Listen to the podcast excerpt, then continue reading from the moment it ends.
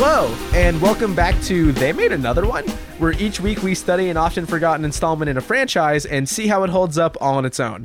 I'm one of your hosts, Corey, And I'm your other host, Liam. and this week I'm pretty sure we're breaking the seal on comic book movies for this podcast. Technically, is that right? What? Whoa. Oh, did you not know that? I had no idea. I mean, one, it's weird that we do it with Dredd. Like, because I, I forget this is a comic book movie, but also it's just, it's strange that there's so many comic book movies in the world. You think we would have stumbled upon one before this. yeah. I'm kind of proud of that. That's yeah, cool. I don't think we've done any others. Now I'm worried I'm wrong, but I'm I'm confident that this is our first one. Nothing else comes to mind, and uh, yeah, it's definitely a hell of an entrance. Like Liam said, let's just get into it. We're talking about Dredd this week, which is a movie from 2012, directed by Pete Travis, who also did Vantage Point, if anybody remembers that. Uh, it was written by Alex Garland, who also was one of the producers who did Ex Machina and Annihilation uh, which is pretty good caliber pedigree. Cinematography by Anthony Dodd Mantle, who shot Slumdog Millionaire and Antichrist. Uh, music by Paul Leonard Morgan, who has done some other film work, but notably is working on the soundtrack for the upcoming Cyberpunk 2077 video game. Uh, is based on characters created by John Wagner and Carlos Ezquerra from a British weekly anthology comic from 2000 AD, started in 1977. And it stars Carl Urban, Olivia Thirlby, Lena Headey, Wood Harris, and I want to shout out Domhnall Gleeson, even though his role is not very big. Uh, but yeah, we're here, Liam. We're uh, we're in the uh, the comic book times. But before we get to the comic book times, I want to ask how you're doing in these Corona times. Oh man, I'm still doing better than the people in this movie, which is fortunate. But uh, you know, I'm dude doing about as good as I could do. Still staying inside, just kind of bopping around. Don't know which way's up, but no one I know is uh is sick or truly suffering, so it's not it's not so bad. But you know, I'm dying to uh to see you and try to record this podcast in person yet again one day. Yeah, I think It's our white whale, man. It really is. I think we have to make a really big deal out of it when we're finally able to do that. Um, maybe in time for our one year anniversary, we'll be able to do that, which we were just talking about. Uh, it's Yeah, hard. It's hard to say. It's because there's a lot of podcasts that I've listened to where there's a big episode that's like, this is us doing it for the first time in person, or like we met for the first time this last week in person or something. And I get that when you meet over the internet and you're podcasting for the love of something, like across the country or something. Yeah. But Corey and I currently live in the city, in the same city. When we started the podcast, we lived in the same city. We've been friends for years. And w- while he did not live in my city, he wasn't that far away from my city and would come to visit me in the city. So Yeah. it's it's absolutely ridiculous. the furthest I've ever been from Liam is two hours away, and right now I live in his bedroom. and we still we don't see each other. so I don't know how that happens.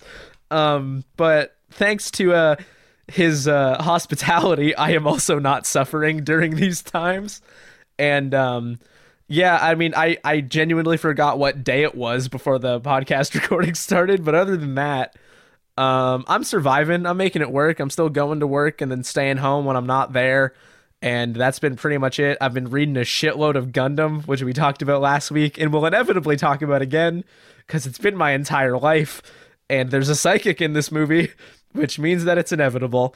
So I guess, yeah, I kind of want to, I don't know how the best way to contextualize this is because I don't want to start by saying, what do you, where are you at with comic book movies? Because this is basically not one as we currently understand comic book movie. Right, yeah. We might have to save that discussion for Spider-Man 3 or Amazing Yeah, Spider-Man 2 or something. because this is a very violent, very gritty, very stylistically bold, like action thriller. Feels like the Yeah, best like, way to it- describe it. It's like a comic book movie the way Dennis the Menace is a comic book movie. right. Like it's technically based on a comic book, but but you don't gotta know. It don't feel yeah, like a comic well, book and movie. it's got like it's got the Batman cinematic trajectory where it's like 60s Adam West Batman is very much like the 1995 Judge Dredd movie that stars uh, Sylvester Stallone cuz that movie leans a lot more on like sort of conventional structure and like being kind of funny and it has uh comic relief from I think Rob Schneider is the comic relief character in that movie. Wow. And he's got like a love interest and he like takes the helmet off, which if you know Dredd, he's not supposed to take the helmet off. Um he's supposed to be all chin. Uh, well, I guess it was Sylvester Stallone, so they had to take the helmet well, off. him at some point. Schwarzenegger originally said no because he'd have to keep the helmet on during like the big moments in the movie. Carl Urban, however, all chin. Yeah, uh, n- his not since RoboCop on this podcast have we seen such an all-chin man. truly. and honestly, I think RoboCop's a great parallel because RoboCop also got like an early 2010s reboot remake movie um, that Yeah. made things sort of sleeker and more tech, and uh, was all chin. Yeah, and Yeah, um, so- go ahead. you go, Cor. No, you go. No, you go. No, well, I was go. just thinking. Oh, I don't know where to go back from. Okay, I'll I'll go so hard that I'll go back to Rob Schneider for a second. sure.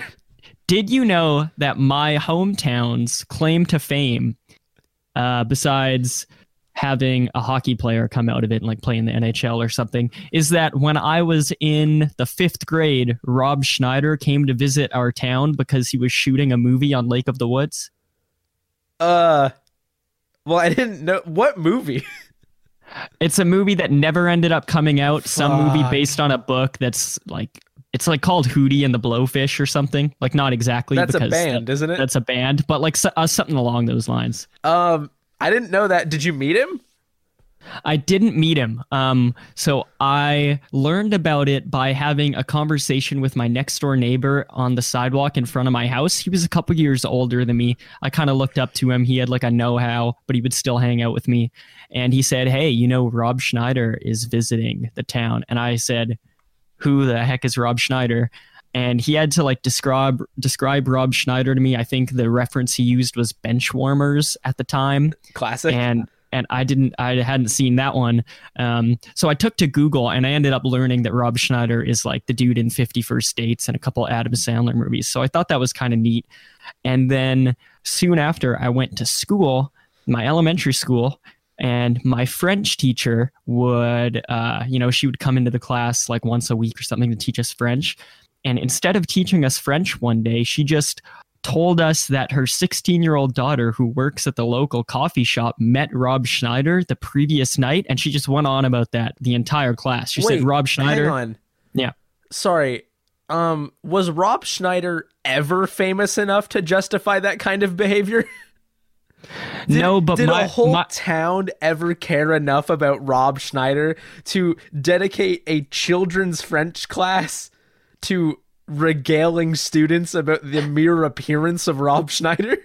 well, it's tough, dude, because my my city is so like lame that Rob Schneider might not be that famous, but my city is that boring. So if Rob Schneider comes in, all of a sudden he- he he becomes huge. Is he the most famous person that's been to your town?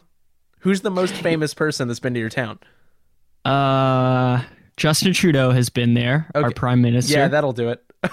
um, it's, like someone came through the city just this last summer, dude. Like Tom Hanks or something. I don't know what the Oh, hell he was doing. He probably has Well, a because- cottage out there or some shit. Yeah, like a lot, a lot of famous people do have cottages How on Lake of the small? Woods. How small town Canada do we sound right now? Yes, true. Yeah. um, but anyway, dude. So the rest of this French teacher's story, Rob Schneider comes into this local coffee shop. Everyone's freaking out in the coffee shop. Holy shit, it's Rob Schneider. And they got so hyped that they named a drink on the menu after Rob Schneider. Is that still there? no? It probably lasted like a year or two. And What was? it? Do you know what it was? What was it called? I've I have no idea. Fuck. The the coffee shop, dude. It was such a hip place. It wasn't like a Starbucks. It was like a a local like uh, kind of hip hip cool coffee shop with like books and stuff. And Yeah, you, had know, to you be, know like, books that think cool people love, and they And like you had to be, drink like, beer. You had to be 16 to work there. My brother told me that because he had tried to get a job there when he was 15 and he was like, "No, you have to be 16."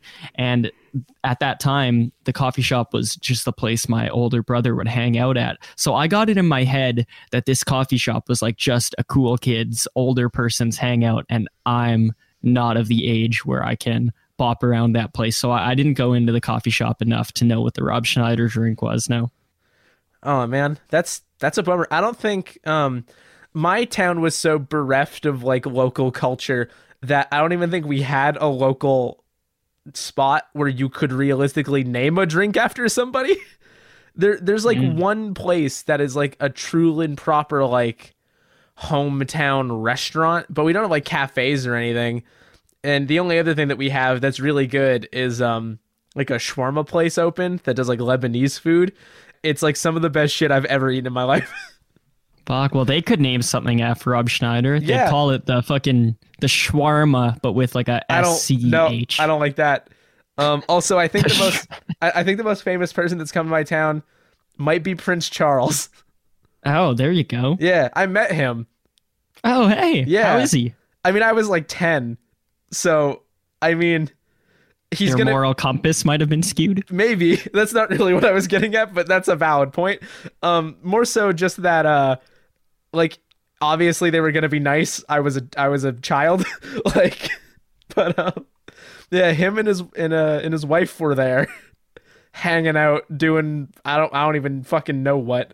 But um, so unfortunately carl urban never came to my town but he did go to mega city 1 in the movie Dredd so um i'm gathering that you did not know shit about shit when it came to Dredd before this Uh, not true. oh Um, well pardon me yeah. My experience with Dredd prior to this is the Super Nintendo game called Judge Dredd. oh okay it's yeah, based off yeah. of the Sylvester Stallone property. Um, and so this is just a game that I always had on my Super Nintendo. It might have been bought before I was born. I don't know. Um, I played it a bit as a kid. My dad and I could never get past the second level. And then I got back into Super Nintendo probably in like the 10th grade or something. And so I fired up did. Judge Dredd. And I don't think I ever made it past like the third level. It's a tough, tough game. And I got to admit, I didn't get a whole lot of uh, inklings about what the story of the comics or the movie is. I know about as much as like the poster tells you that you're a helmeted dude who goes around shooting bad guys. Judge, jury, of like a and executioner, dude. Yeah. you got you're all three rolled into one chin So that's that. That was that was what I had coming into this, and before that, it was just uh, I kind of figured this movie would be like the new RoboCop movie, which I also haven't seen, so I didn't know It's- that much about it. it's the new robocop movie's fine. Um just as like i don't know a quick reference point because i have seen it. I think i've seen it twice for some reason. Um it's a respectable update.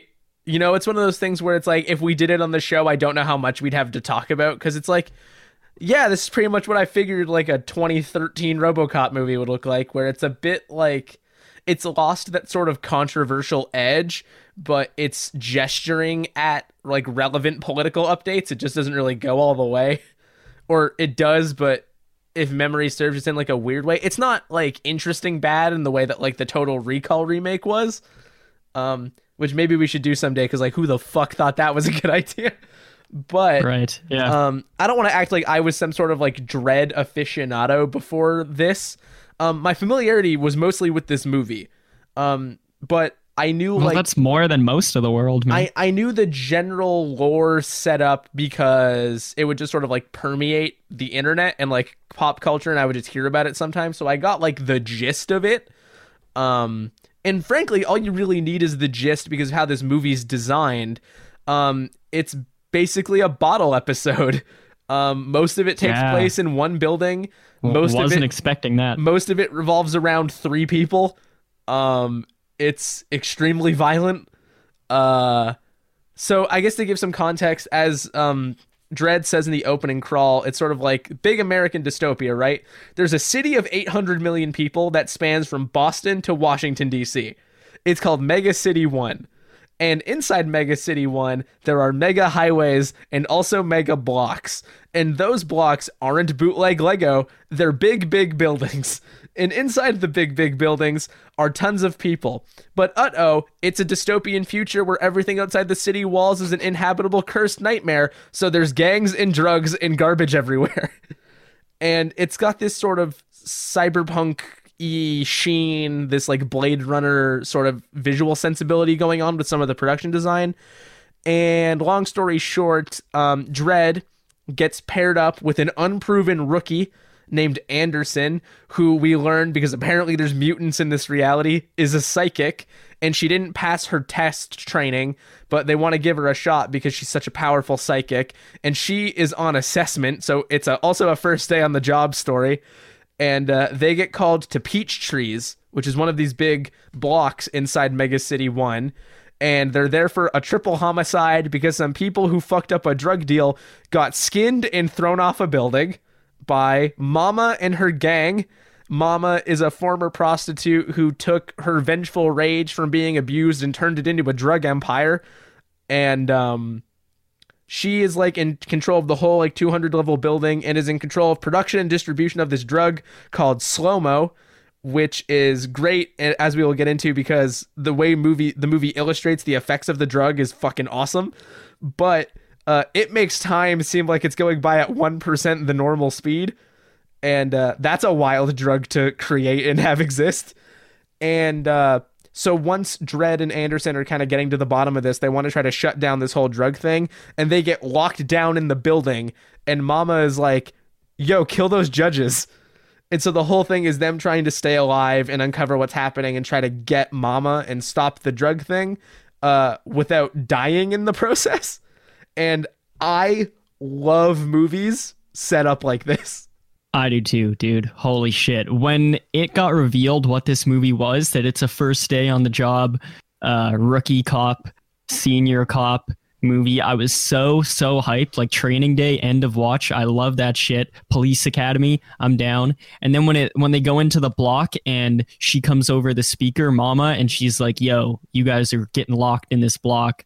I need these people's heads I was so, so hyped. I love movies that take place in one location. I love movies that take place in a location where the longer the characters are in there, the more dangerous it gets. Yeah. I love movies that are structured kind of like a video game where it's like like just the levels of the blocks. It's right. like, okay, the higher they get up on this thing, the more intense it's gonna get. And so I was I was so excited after the first half hour of this movie because I really didn't know what I was gonna get. I didn't know what kind of action sci-fi comic book movie this was yeah, going to be. Well, I had no idea. You're not a huge like action guy, so I definitely recommended this because I had seen it before. I had seen it several times. Um, Whoa, I, I, didn't know that. Dude. Yeah, I, I think I had seen it like three times before today. So what what is your history with this movie? Like, why did you go see it in the first place? Because I think a um, lot of the world didn't, and then why did it get its claws into you? I mean, it's so, no surprise it did, but I I don't I don't know. Like I don't remember if I saw it in theaters or if I saw it at home or when I saw it the first time. But and this is gonna give away how I feel about the movie. Um, because I love I mean, this you're, movie. You're, you're, not gonna watch a movie five times because you hate it. Yeah. Um, it had been a couple of years since I had seen it, so it was nice to revisit it. But it's just a it's perfectly structured and paced so you're never bored, and I think that welcomes rewatching just because um you're always sort of up to something or something's always happening. But like, I don't know, man. I feel like it speaks for itself. The movie's just too good to not let it get its claws into you. Um, so, so you just happened to see it that first time, and um, then after that, you maybe, were like, "I'm in." Maybe happened to see it, maybe consciously saw it, but I know like my mom and I have watched it together. I know like I haven't I don't I haven't talked to anybody who doesn't like this movie. And there's just something about it because it is so unexpected, right? It's taking this source material that you wouldn't necessarily know what they would do with, or they would try to do the Stallone thing, like the big blockbustery kind of thing, or whatever, and they boil it down to its essence, uh, a la Batman, like I was half explaining earlier, where the thing that you got in the 2000s and 2010s was like the gritty version was what I was trying to elaborate on. But um it sort of boils it down to its essence and relies on really really solid story structure and character dynamics that are just presented in the best possible way. Like the script is tight, the performances are great, the production design is great. I don't know. The music's great. Like it and there are moments where it does feel properly like comic book not in just like a couple like one liners but um aesthetically there's something about the way characters look up against backgrounds that's not straight like green screeny but has this sort of quality to it that for me evoked comic art. But um I don't know man. Like it feels stupid to say and I'll elaborate when we talk about it but like it's just good like it's just fundamentally good it's so solid that it's also really short and I've commented on the show in the past that a movie being short is sometimes a bad thing because it means they just didn't have enough to even make a movie with. So like they just sort of cut it short. But um this movie's short because it knows exactly what it's doing. It knows exactly what the story is. It's going to tell you that and it's going to get the fuck out. Um anyway, that's a long-winded way of answering your question. I'm just going to get straight into it. Liam, what did you think about Dredd? Uh, very similarly, man. I I uh, I'm just wondering how you saw this in the first place because so many people don't talk about it. And I mean, uh, I have friends that talk about it. Like for me, I didn't realize this was somewhat underseen. Like That's the well. That's the thing, dude. It's like sure, I'm sure all the people you've talked to who have seen this movie love it because it's a great movie. I agree with you, but I'm sure you've talked to a lot more people that haven't seen this movie. yeah, yeah, know? and th- honestly, that's like really that sucks, man. Like yeah like it's it's a movie that you know if you have like some some movie loving friends and like they they kind of seek stuff out especially recently i feel like i've heard in the last year or so this movie brought up and people are like yo that was like really good from like seven years ago or whatever and people didn't go see it i've been hearing a bit of that so i totally understand that anyone who sees this it's it's gonna be sick like exorcist 3 levels sick Yeah. but uh but it's it's weird that this didn't catch on. I don't remember this coming out, and I was following theatrical releases at the time. Um, I don't know anyone from this movie except for when Domhnall Gleeson showed up. I didn't know anyone in this movie. I don't know. Wait, who you don't Carl know who Urban Carl is. Urban is? Oh I have no idea. you don't know who And then- Lena Headey is? No, I have no idea who What that is. are you fucking kidding me? And so I looked up Carl Urban's face after the movie, You and I was like, face. okay. I was like, I gotta know his face. I only saw his chin, so it makes sense uh, that I'm I'm just I'm not gonna recognize him from the chin or like the Doctor Dread doomy voice that he does, you know. But uh, I looked him up, and I dude, I don't. I don't I have no idea who that is. I uh, Wow. I was expecting him to look like Keith Urban, and he it's didn't. not. I- he ain't that. it's it's not Keith Urban. I've never seen that man in my life. So wait, hang on. You actually don't know who Lena Headey is? I have no idea Crazy. that, who that means. So- that's just making me think of Back to the Future. That's well, she plays Mama in this movie, and she's done plenty of stuff. I don't want to bowl over everything that she's done. However, she was Cersei Lannister on Game of Thrones, and a lot of people are gonna know her for that. I mostly know her for that, and she's a fucking powerhouse on that show. Um, so that's where you would know her from. The only actor I wasn't super familiar with, um, and part of this main cast was Anderson, who is played by Olivia Thirlby, who has had like a decently long career. Started working in 2006, is in Juno apparently. Um, I have seen Juno, so I must have seen her face, but I didn't yeah, recognize. her. she's great. I wish that she did more stuff that I had seen, or rather, I wish I had seen more of what she's in. I guess would be the fair way of saying that.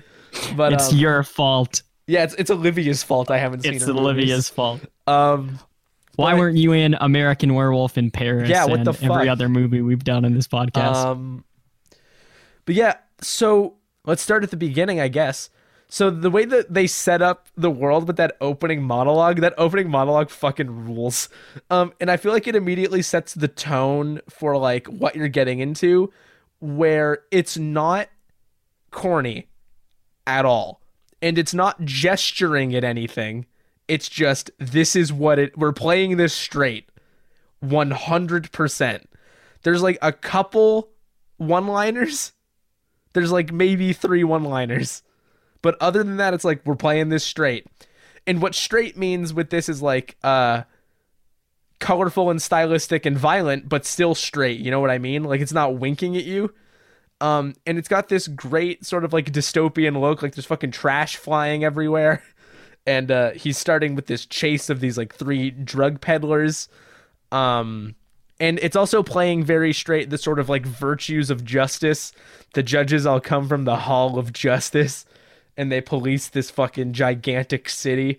And as the movie states, they can only re- respond to 6% of all crime because uh, there's like 14,000 crimes a day or something. And um, it it just it sets the tone and then you get a sense for Dredd who is like this unwavering stoic fucking machismo man who well not even machismo but he's just like very strong and stoic and like um unknowable. He's enigmatic and we have like a police chief and we get um Anderson who is revealed to be this psychic who's going to go out with him who is basically the movie's like emotional core and they have this great dynamic where she sort of comes into her own as a judge. He sort of realizes the virtue in not being as cold and calculating, but still very cold and calculating. And um, yeah, they're just sent into peach trees on what is meant imagined to be kind of a routine thing, and we sort of get the sense that this mama character is uh sort of taken over the building floor by floor, got the other gangs out, and is producing this drug and actually, I think I want to hone in on the drug first. Uh, Liam, tell me a bit about what slow mo looks like in this movie. Slow mo, the drug.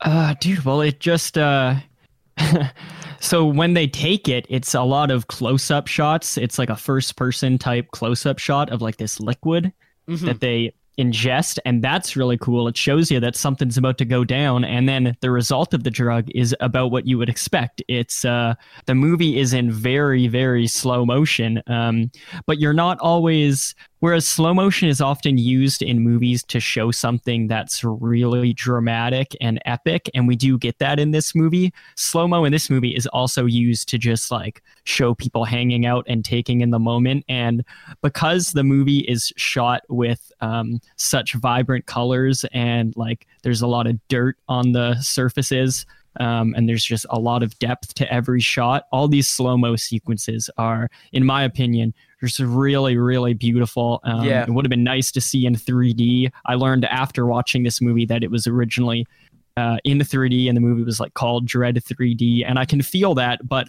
I honestly didn't find that the slow mo effects didn't translate to 3D. I didn't find that, and I and I worried that they might when something is like so in your face like this. But the first slow motion sequence we see where Mama is in the bath and yeah, she like it's just water raises her air. hand. Yeah, it's just water in the air, and it feels so epic. And this is before I even know what the slow mo drug is.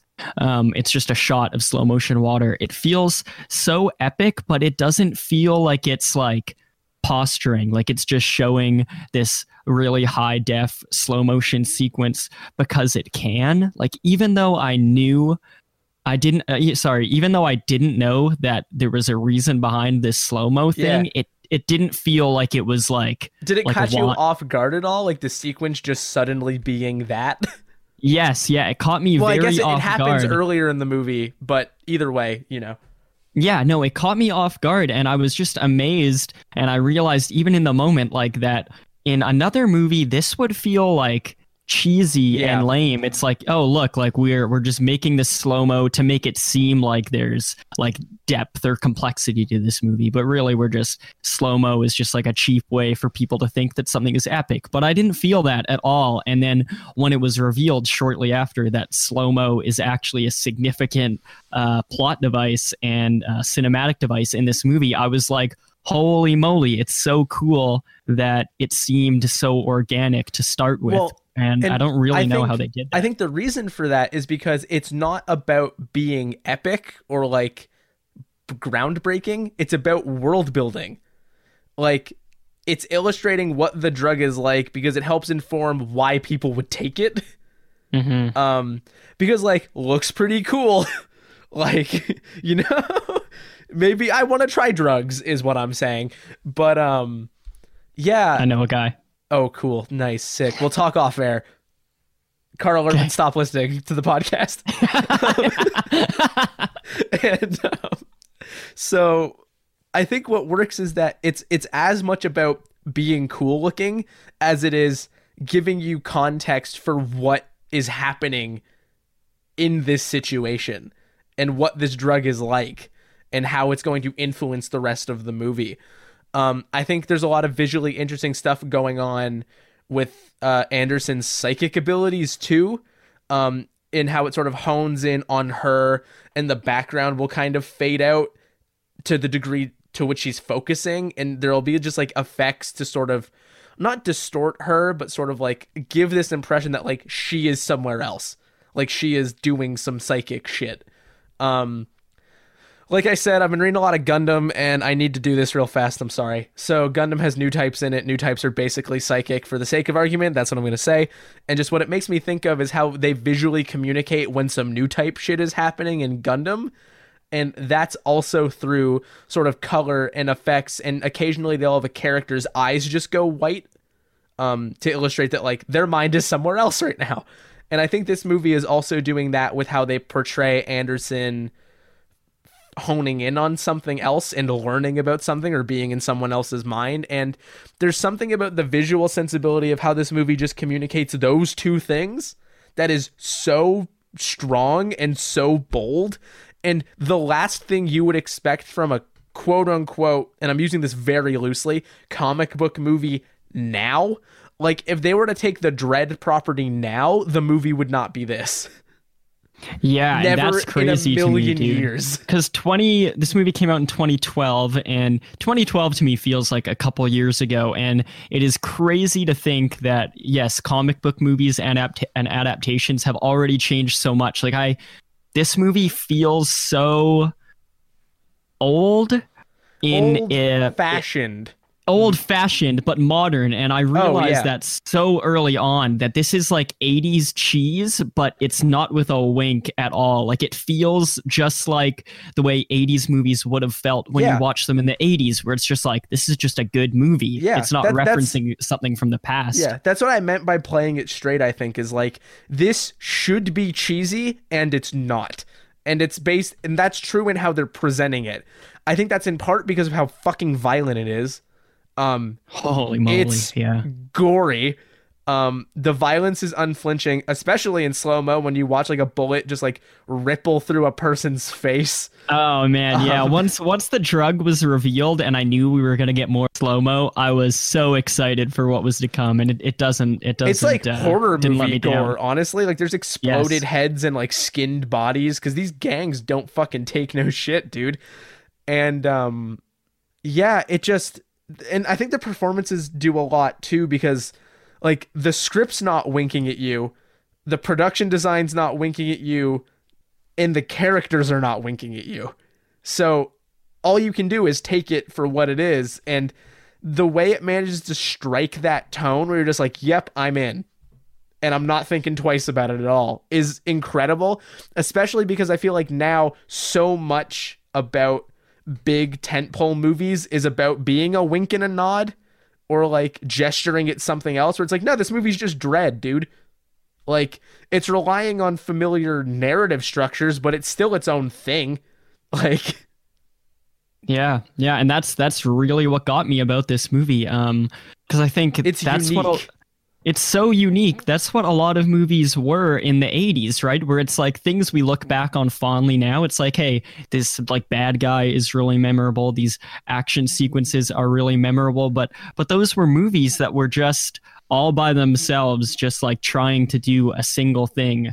And nowadays, there's a lot of looking to the past, and there's just so much content out there that um, people kind of feel the need to reference other content and it's just it's so difficult to just make a movie that is Yeah. straight Well- like this and it was so it was so pleasant what's fucked up is this is referencing something. It's based on a pre-existing thing. It just doesn't feel like it. Like right no that's the, why i forgot this was a comic Yeah, you could tell me this was just a movie that Alex Garland wrote and that was it. And then the movie got made and I'd be like, "Great." you know? Perfect. Um and I, I do like how one of the ways they managed to do that is making something called the Hall of Justice not cheesy.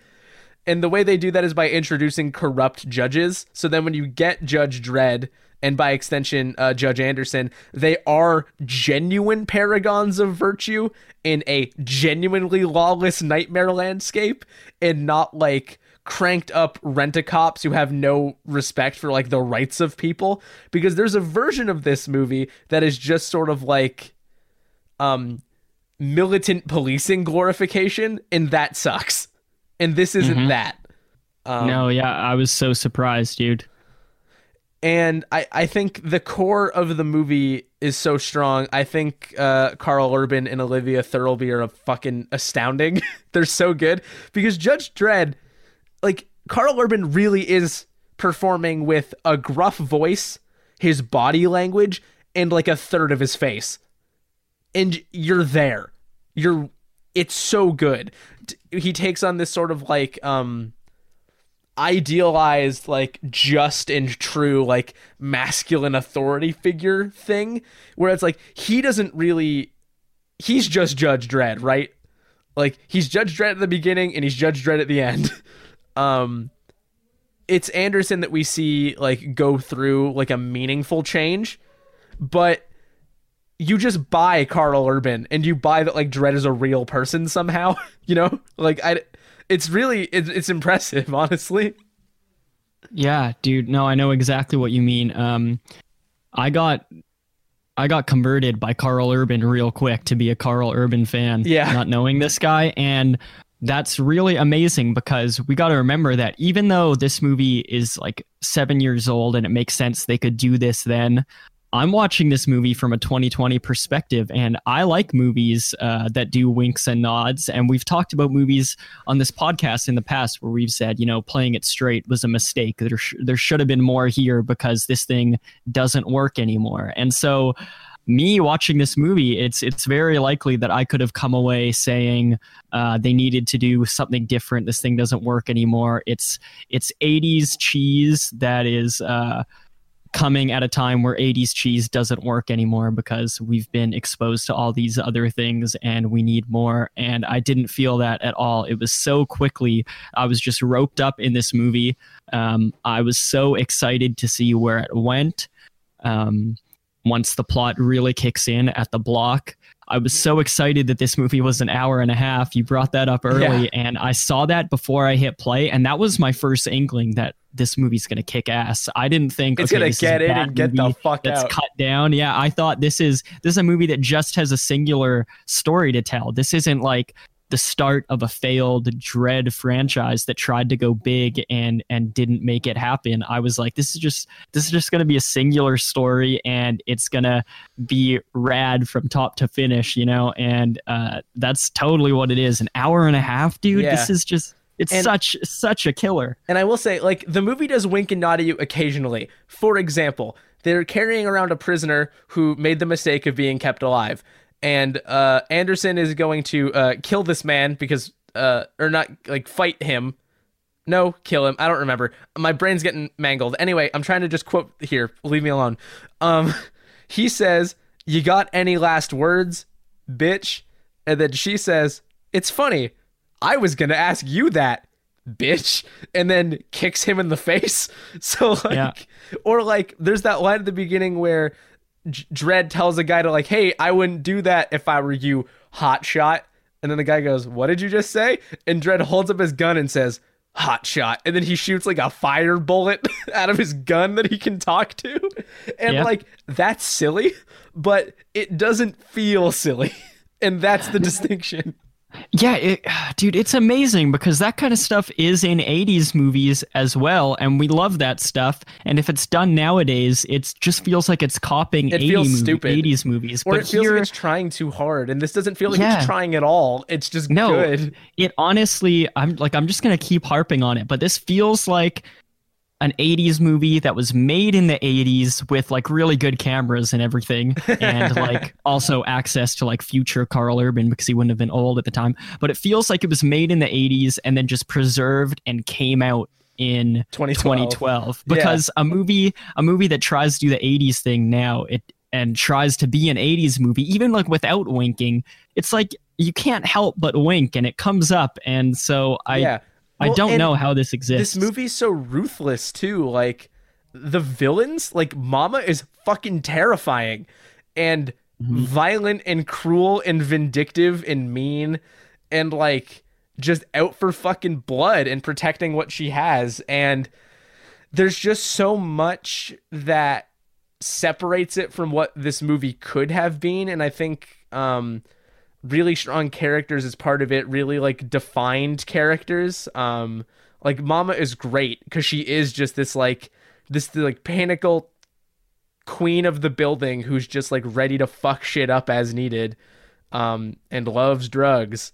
And then you do have anderson who starts off as sort of um nervous and a bit unsure, but like educated and prepared because it's an assessment for her. She's being like quizzed, and there's like a guy sitting out front, and he's Judge Dredd's like, "What's the sentence for this guy?"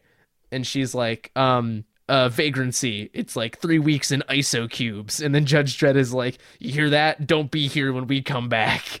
And then when they come back, not only is he still there, he gets violently crushed by a giant door, but again, doesn't feel silly. Um, yeah. And um, Anderson kind of Anderson, first of all, hyper competent. Like can fight, can absolutely take care of herself, is arguably the most powerful person in the building because she is also a psychic, and injects this sort of emotion and compassion for the people in the building. She specifies that she wants to make a difference in people's lives, and Judge Dredd's like, wow, that's admirable, but like, you fucked up because how are you going to do that? But she's trying to take into consideration um, the context of other people's lives and how they ended up here and like what it means to be a criminal or like a victim of crime. So like a couple people get let off and things like that. But she also grows to be more sure of herself in a really dire situation where she eventually gets like captured and like fucked around, but she is able to get herself out of a bind. So seeing those characters be able to separate and like come into her own and then they reunite. And Dredd's just been Dredd the whole time, but she's had this sort of transformation. And I guess it's worth mentioning, um, this movie like extremely passes the Bechdel test. Um, which I don't know if that's something we've talked about on this show before, but um it's basically a way to measure how misogynistic and shitty your movie is and how it treats female characters. And not only are two out of three of the main characters women, they're both um, hyper competent, in charge, can handle their shit, are not like hyper sexualized or anything, which feels silly to have to point out, but that is also a very unique thing about this movie. Yeah, no, it's uh it is really admirable. I didn't I didn't even think one way or the other about it, and it's it is important to note, but I didn't think about it because um, it just it felt so natural to me, and the movie was just like was just totally killing it in its characterization, and so yeah. I was uh, I was just thinking of the characters as like real people. It didn't it didn't matter what gender they were. Yeah, well, and it's not like oh Anderson's able to be compassionate because she's a woman. It's like, no, she's able to be compassionate because she's a fucking psychic. So she just yeah. knows everything about these people. Mm-hmm. Um, it's not playing into this weird, like, feminine domestic emotional value. It's just like, nah, man, she's the only one with a face you can see that's a good guy. So that conveys emotion. And she can literally read people's minds. But she's also using that ability to understand when there is a judge pretending to be there as backup and just like fucking ice cold killing that person because she knows she's in danger. um and yeah, so you were commenting earlier on how the movie ramps up is very like video game structured, but I also think it's just perfect because it's always building a little bit.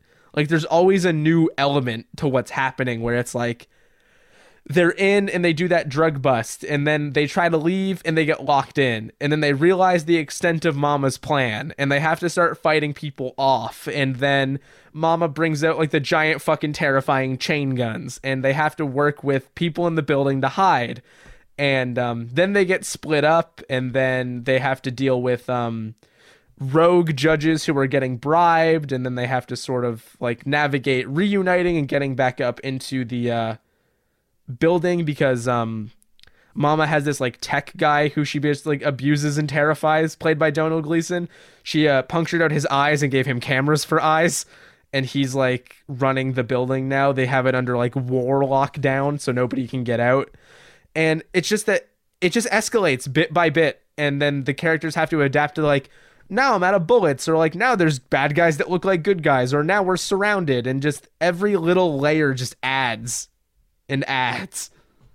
Yeah, yeah, and that sounds like a lot what you just said. Um, but the way the movie is able to like go so smoothly from one bit to the other is really, really cool. And um, you also got to remember that this movie doesn't have uh, the typical structure of like a, a drama movie or like a comedy movie or No. even a lot of other action movies where like characters just kind of take a break and talk for a while or It does have time to do that, but it's always pushing forward still. yeah, yeah, it's it's it's like fit like not even in between these scenes, but it's like jabbed in between the moments of the scenes, you know? Yeah, or you're getting that character building like when Anderson is talking with uh the prisoner whose name I don't remember, and you get like d- development then, or when she's talking to the mom who she realizes, oh, I killed your husband earlier because he tried to kill me. Well, I feel bad about that because you have a baby, and you're getting the moments that build up to that as the plot progresses, and it's not being like, it's not looking at its watch and being like, oh shit, we forgot all the character development. We have to go back and do character development now.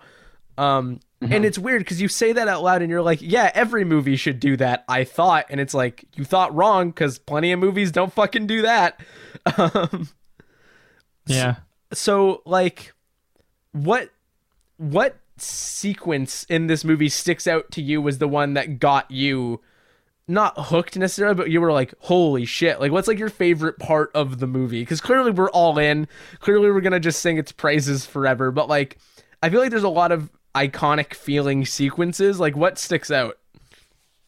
To me, it's it's the one where they um Dredd and um Anderson when they go into the block um, at the beginning of the the training day, and Mama comes over the intercom and just just gives this like monologue about what's about to happen. Because up until that point, I I had an inkling of of what the movie was going to um, have in store for me. Because like we see some brutality of the people who got their heads crushed on the pavement. I know it's a violent movie. Um, I've already come to terms with the fact that this movie is playing it super straight. Um, and I know that I like these characters, but I still don't exactly know where this movie is going to go. Okay, I want to see what Anderson and Dredd do on their first day of the job, but I don't I don't know where it's going to take them. Maybe it's a movie that does have those slow moments or maybe it's a movie that goes from different location like ac- across the city chases or something i don't know and so when mama came over the speaker and said that these people aren't going to get out of this building alive. Um, it just tied everything together for me that i was like okay i love these characters. I'm so down to just stick with the two of them throughout the entire movie.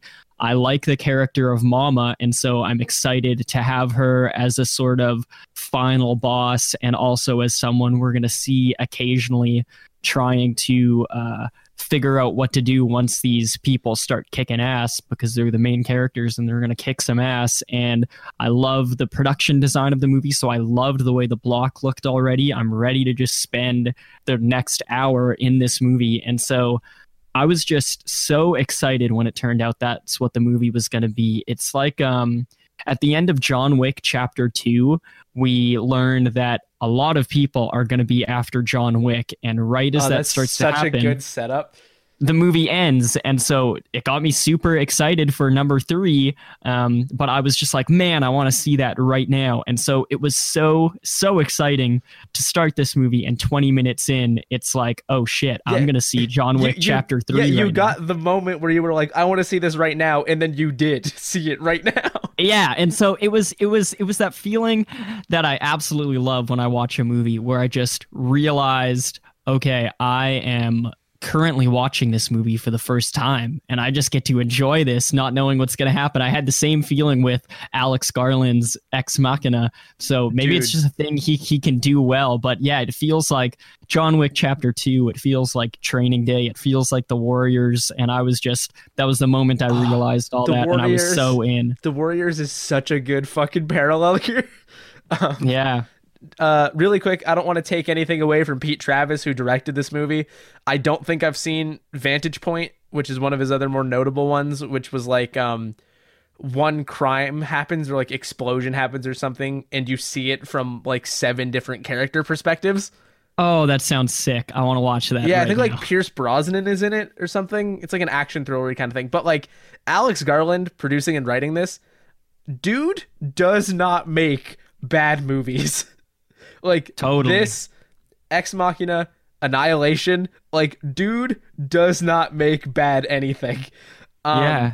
I also want to speak to the production design because I was saying earlier how it invokes like cyberpunk and like dystopia and Blade Runner and stuff like that, and it does, but it doesn't feel like it's ripping it. It feels like okay, this is the Dredd version of that, but it there's something about I think how the universe comes together with also like the violence and the drug use and the way the drug use looks that makes it feel distinct. It's also just grimier than uh something like a Blade Runner is. Blade Runner's pretty grimy, but like I think that's more pronounced in like a 2049 whereas in the original things are still a bit like future slick. Whereas here it's like, nah man, there's just like fucking garbage and trash and dirt and dead people fucking everywhere all the time. And it goes so well with something you talked about earlier with like the visual sensibility, which is like you do get a lot of like close-ups with wide angles that just bring it really close and really tight. It's something we've talked about with like split diopter shot framing where you've got like two things that you could be looking at in frame at the same time that could be the focus of your eye and the split diopter puts them both in focus. But what this movie does is like you'll have a giant Karl Urban face and in the background like Anderson will be standing there, but you're just getting Karl Urban face and it's like half the fucking frame and everything else is out of focus and in the depth. And there's just something unique about that. I think also what I was saying earlier about the way it looks a bit comic booky might be chalked up to being shot for 3D. Um, now that I'm thinking about it, uh, but But it, it works, dude. no, it- no, I- no, no, I mean that as a good thing. Yeah, no, no, totally. And it, it it sort of feels like in uh comic books where like the main character is distinct from the background, you know, especially in Yeah, especially in putting it. Archie comics, dude. In Archie, you always got like some like random tertiary character that just like wanders into the front of the frame yeah. for some reason. It it very much feels uh sort of like that. It's Yeah. it's really, really cool. And then you get Dutch angles, which just sort of like elevate tension in certain scenes or make things sort of like more heightened. But then you'll get like all sorts of different action cinematography. You'll get some handheld stuff. You'll get some really tight stuff. You'll get some stuff that's sort of tracking and following characters, like when they have that French Connection 2 ass shootout in the drug making area, which is a mm-hmm. parallel I was not expecting to make today, but here we are. Yeah. Somebody has to reference the French Connection too, and it may as well be us. Um, yeah, this movie's like what if the French Connection 2 was in the future and good, yeah. if you think about it. Um, This movie is like what if this movie but good for Yeah. a lot of movies. yeah, and um, the music's great. I know that we don't tend to always talk about the music unless one of us specifically points it out, but um, it it threads a lot of needles toward being like a bit like almost like dubsteppy at points because it was 2012 and being like electronic and then having like real drums and instruments in there, but it's always just like going hard, you know, like you're just in, and um, Yeah, yeah, totally fits. All then- of it really, really fits. and yeah, like I keep thinking of new things that should be corny but aren't. But the guns can shoot all kinds of different bullets, and to change bullets, you just say it out loud to the gun. So there's a part where Judge Dredd is low on ammo and in a firefight with like corrupt other judges, and he's like, he's like, hot shot, incendiary, rapid fire, high X, and that's the one that, and then he blows a fucking guy's head up. But it's like, this is a man wearing a giant helmet that covers his whole face that can kill people on a whim because the law says so, because he is the law, talking to a gun. And you don't question it for a single fucking second. yeah, it's just it's done with such conviction that it feels very much like, oh, maybe this is the world we're going to get to, where Yeah. someday you're gonna have to speak out loud to your gun to reload it. yeah, and your gun it is fucking ridiculous. connected to Alexa. But um, Yeah, yeah, and it makes me it makes me think. uh it makes me maybe understand why they remade this movie. I haven't seen the original Judge Dredd, but Don't you say bother. he takes the mask off. That's kind of that's kind of whack. there's and there's also, like big chunks of the movie where he just doesn't have a helmet at all. right, and that sounds like the slow like movie bits that Yeah. we that, It's- that it's- don't we don't want in this movie. that, and then Anderson is Rob Schneider and not a judge. Gosh, yeah. So I can see like watching um, the original Judge Dredd um, and being like, okay, we need to do this, but like more like an 80s movie because it came out in 1995 where it's Yeah. like the 80s are like over Right. and so it's trying to be more like a like a regular blockbuster movie you know Yeah. Yeah, man. Um this is like a perfect storm of things that make a movie good. And Yes, it's, yeah, it's weird too cuz it was well received critically. It made more than its budget, but like it just it didn't become like part of the known discourse for a while. That said, I'm so glad this movie does not have a sequel. totally yeah it it, it doesn't feel like it needs one at all It's, Nobody um, wants the Judge Anderson sequel. Get it the Yeah. fuck out. We don't want Yeah. it. The ending sets up that she has passed the test despite, in theory, failing the test because, like, she lost her gun and wasn't always necessarily following protocol. But he learns that sometimes compassion is protocol and being a psychic makes things weird. And she's clearly hyper competent and wants to help people. Let her be the law. And she is. And it's cool and good. And that's literally all you need. like, Yeah, dude. I thought I was gonna come away from this movie um, being like, "Oh man, I see why that didn't get a sequel." Um, but instead, I came away from this movie being like, "Yo, I see why that didn't get a sequel because it didn't want one." No. I thought this movie was gonna want a sequel, and it absolutely there's doesn't. no and I think bait- that's so cool. There's no bait ending where it's like tune in next week for more fucking cosmic Judge Dredd adventures where he goes to space and blah, blah, and it's like no, like we got it. We're good. Thank you for this experience, Pete Travis and Alex Garland, but we're good, dude.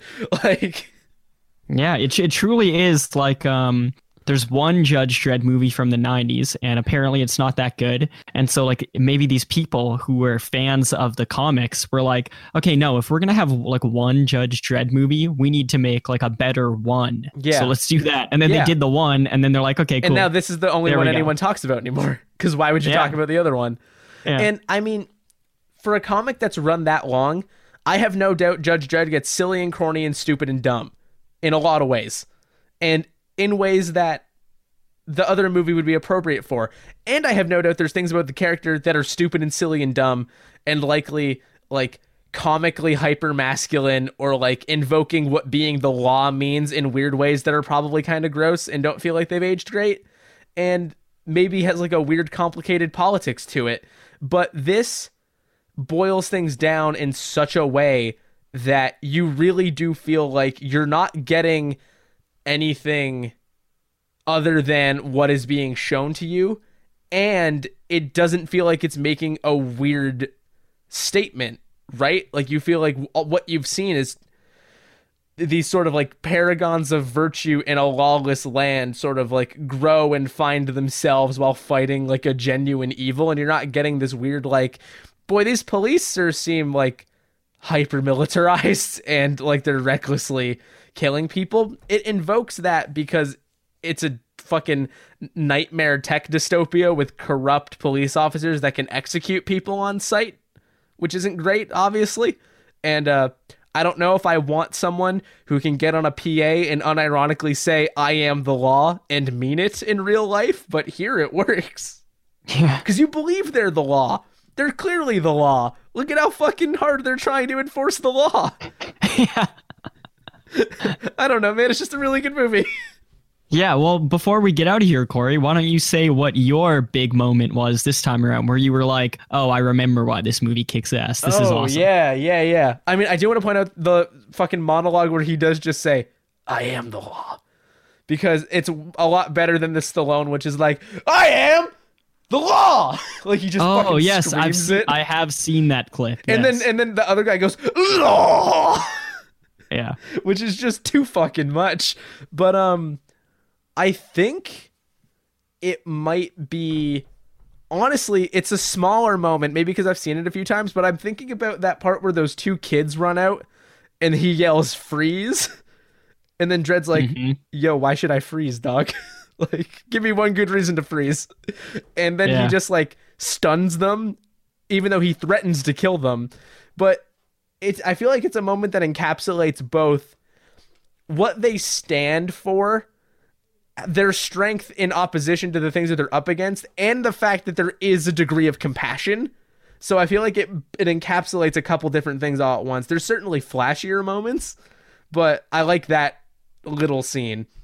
That no, that is an absolutely great scene. I had forgot about it for now as we're talking about all these bigger ones, but um, now that you've mentioned it, I remember watching that scene at the time and just being totally into it. It doesn't feel like one of those slow moments. It's uh, it's right in line with the rest of the movie. It's awesome. And if we're gonna talk slow moments, real quick, my honorable mention for my uh, favorite moment in this movie that really got me into it, and knowing that this is a kick-ass movie, I'm gonna watch again and again, is when we see the rooftop concrete half pipe that Oh, like that juts out rules. the end of the building, dude, that's like some 1990 Teenage Mutant Ninja Turtles shit. Like I just want to be Yeah. there. It's such a cool creation, and I absolutely love that thing. I think they, that's they blow cool they blow design. their way out onto it, and it's fucking in the middle of the night, and it's snowing for some reason, even though it was clearly like summer earlier today.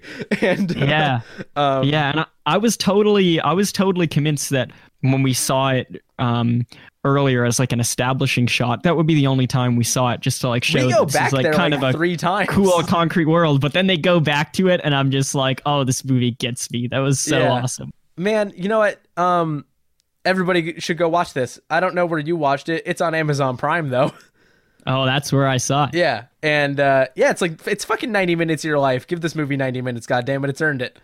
Um, it's this was the Flintstones palate cleanser we needed.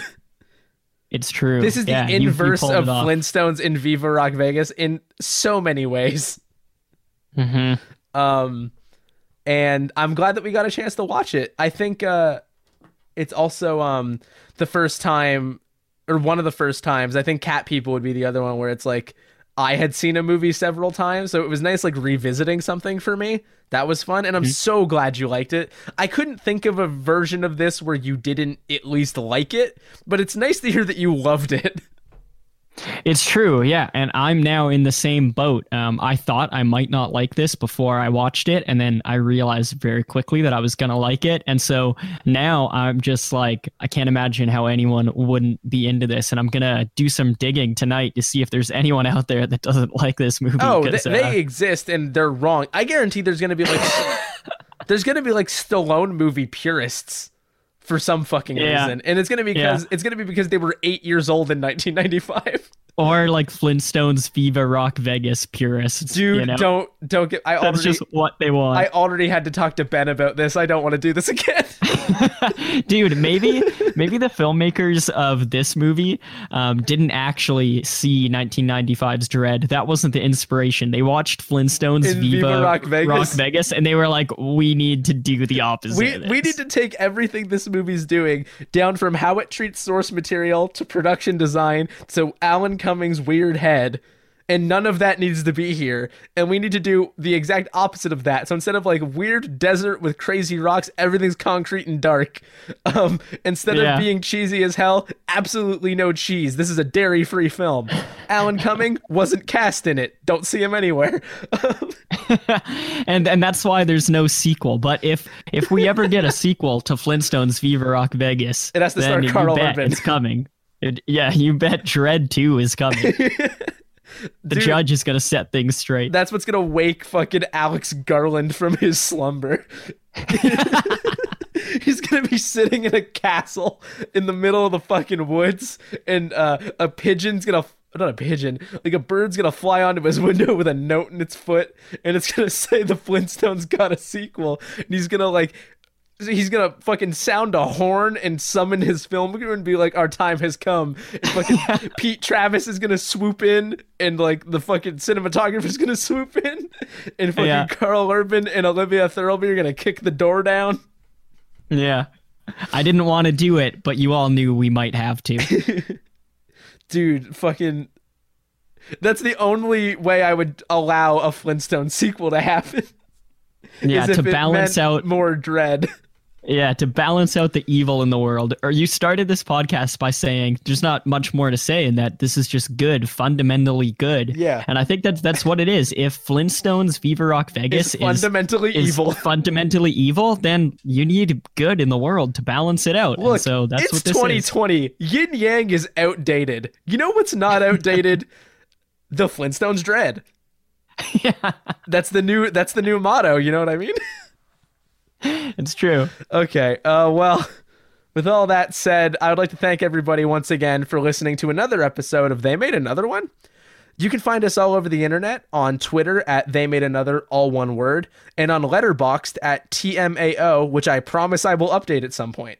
You can find episodes of the show on Anchor, Spotify, Apple and Google Podcasts, Stitcher, Breaker, Overcast, Podcast Addict, and every other podcast service under the sun, as they made another one.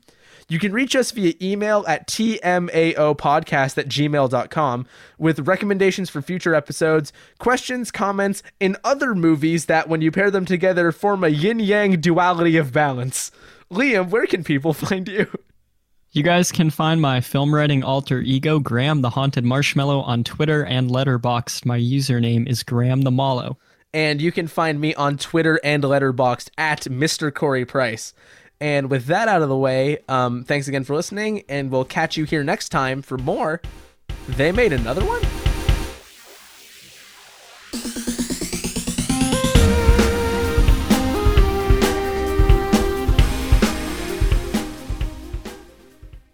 I am the law. Liam, you gotta say it. Nice.